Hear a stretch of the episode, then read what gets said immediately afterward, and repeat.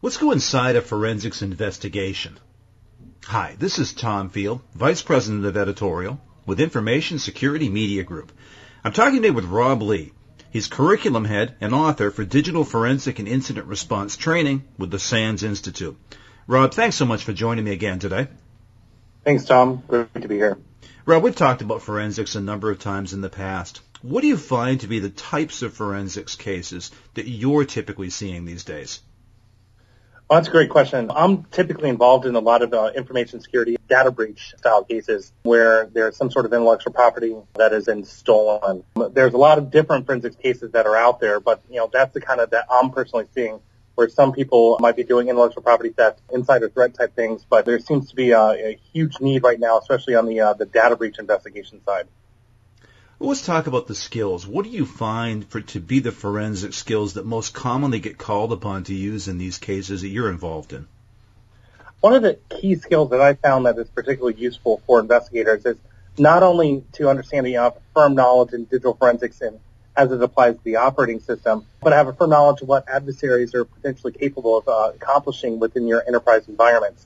How do they breach a system? How do they gain domain admin? Where do they go? How do they move from system to system? And finally, how do they collect the information from your organization in order to exfiltrate it from your network? Knowing key hacking skills tells you pretty much what to look for on the network. In the same vein though, having a really firm understanding of how domain environments work, where enterprise environments are laid out in your organization also ends up being very helpful. I've uh, spent many hours over the past year really trying to educate myself on typical things that are probably a, a domain system administrator probably finds uh, easy work, but for me it's all brand new. Rob, I hope we can walk through what would be a typical case here. So you talk about getting typically data breach investigations. At what point does this breach case end up in your lab, and what's the typical situation? A typical situation that you know I might find myself into for the clients that I'm currently working with is that they're find a system that they have been informed by a third party, usually law enforcement, FBI, that uh, they've had a data breach. And they're looking at one of the systems that was told to them by law enforcement that says this system potentially has been breached. And they're trying to figure out, has it been breached? Is there malware on the system? And what, how can we use that information in order to be able to identify additional systems that are breached within our environment? So basically it comes down to, I have a system that's possibly has evil on it. How do I potentially find that evil malware in order to be able to uncover the, the next part of the case, which is, was this system the first system involved in the breach or is this system uh, laterally moved to from another uh, box within your environment or was this system uh, the last top stop, meaning that this is where they exfiltrated all their data from from your network? Well, let's talk about your evaluation, Rob. What are you looking for? Well, typically I'm looking for signs of the intruder on the system. Um, typically it starts in, in a process that I call malware funneling and stepping through the idea that malware has to follow a core rule set, which is malware can hide, but it must run. It, it goes against the grain that uh, most people think that, you know, it's very easy to hide on a system. But if malware is actually active, it's, it's usually fairly easy to identify pretty quickly. The hard cases, though, are the ones where there's actually no active malware sitting on the system.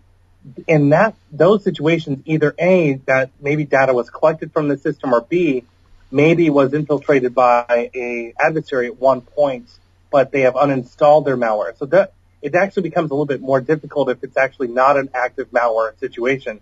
So the process I use ends up of taking a system, trying to eliminate everything that is known, and trying to really key in on things that end up being fairly particular to an adversary's footprint whether if it's on the active side for active malware or going down into the uh, weeds looking for configuration files, bad scripts, at jobs, and other log files that would indicate that an adversary's presence had existed on the machine at an earlier point in time.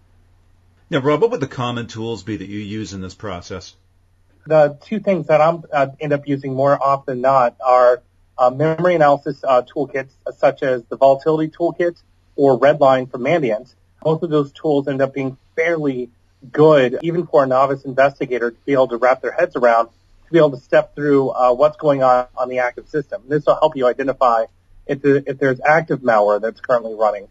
On the system level, I'm using uh, capabilities called timeline analysis, which is um, more of an overarching capability in the forensics community that it pulls all of your artifacts together in a single temporal um, uh, output that you're able to go around the time that you think is around the time of the breach, for example, or a time of specific activity, and see if you could identify the uh, adversary's footprints in, through the timeline. So between those two uh, activities, it actually ends up capturing uh, almost 80% of the uh, type of analysis that I'll need to accomplish.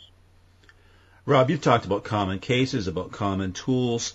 What are the typical findings that you're ending up with in one of these investigations? Well, the typical findings are uh, usually never good. Uh, they usually they think that they will be a little bit brighter, but usually what it finds is that the system is usually the tip of the iceberg, that it's almost a harbinger of the, the doom that's already impended within their network. Um, the findings that we're fi- uh, currently uh, uncovering is that the adversaries have been in most of the networks for months, in some cases years, prior to uh, this level of investigation being accomplished. So with unfettered access for that amount of time, there's many instances that it's undetermined amount of data that they've been able to exfiltrate from your organization. So uh, that's probably my most typical finding is that even though it feels like this is brand new, it's not brand new to the uh, the bad guys who are currently doing this against your network. On the opposite side of the of the fence, we're also finding that the adversaries are really uh, almost brazen in their types of things that they're doing within your network, that they're using common malware types such as poison ivy, uh, moving system to system, and even using remote desktop protocol to be able to examine the system like you would in order to find the data that they're searching for.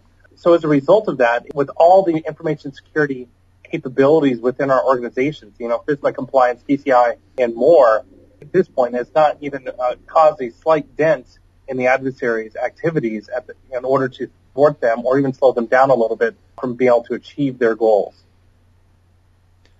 So, Rob, typically you've got to present these findings to organizations, individuals who might not be as technologically savvy as yourself. How do you present the findings?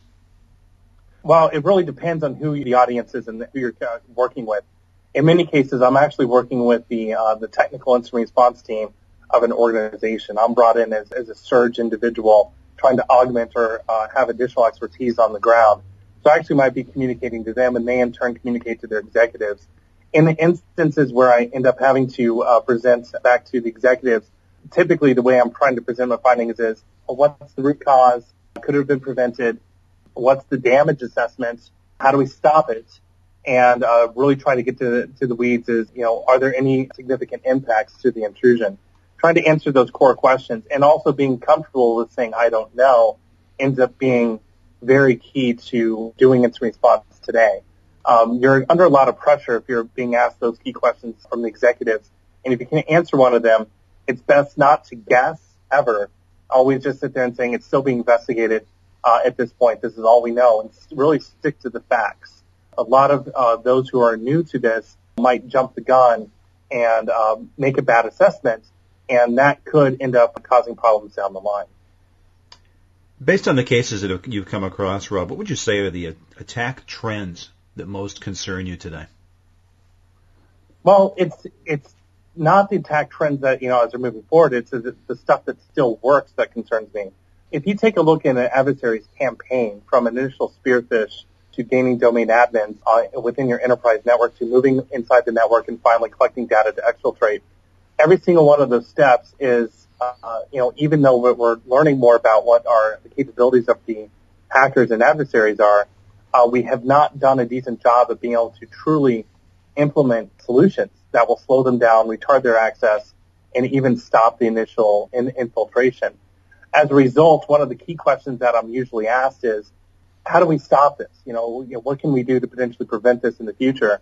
And my answer to that question is now instead of trying to stop an intrusion at the onset of it, you know, where the beachhead, where the spearphish attack or email uh, came in, try to move later down in the uh, uh, adversary's campaign, which would be near where they're exfiltrating the data. That ends up being a much louder and significant event on a host and a network and much easier to detect as a result. First, stop ex- uh, the exfiltration of data.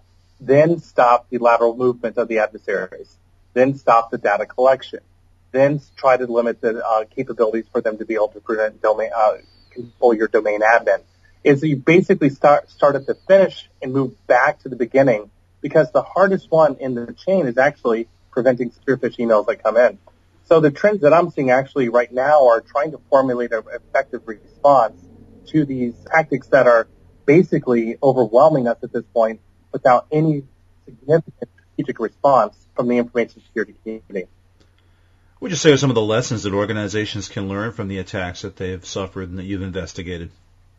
The, we need to shift the mindset from uh, a what I call the Maginot Line uh, defense mechanism. That if you build a big enough wall, no one can get in.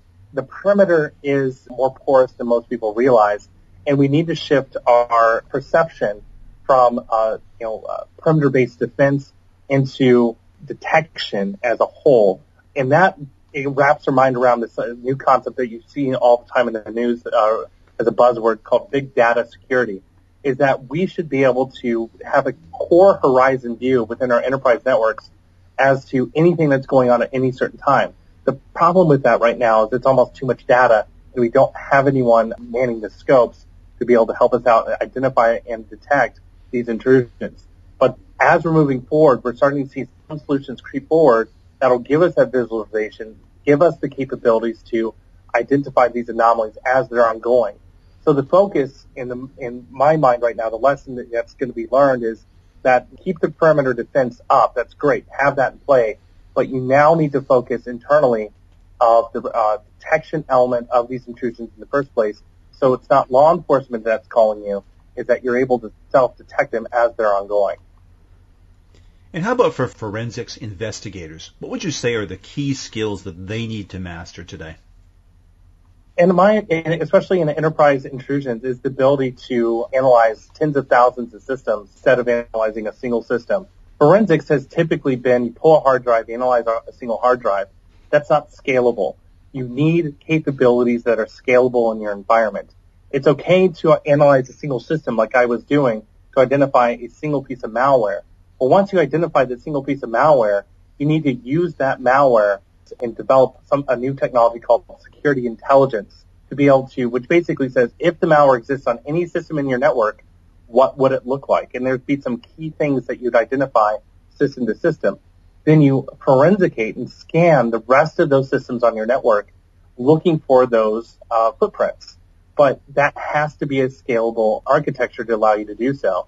So you have one uh, forensic analyst able to scan and forensicate against tens of thousands of hosts across a week. That is going to be extremely valuable as organizations are looking for both solutions for both the personnel and enterprise appliance solution mindset that you have to have both of those capabilities in place. That someone who is understanding of the fact that you have to be able to scale your forensics investigations and have capabilities already built into your organization's enterprise to allow that individual the access they need in order to get the job done. Rob, as always, I appreciate your time and your insight today. Thank you very much. Thank you.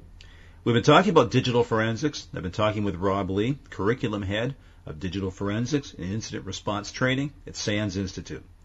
For Information Security Media Group, I'm Tom Field. Thank you very much.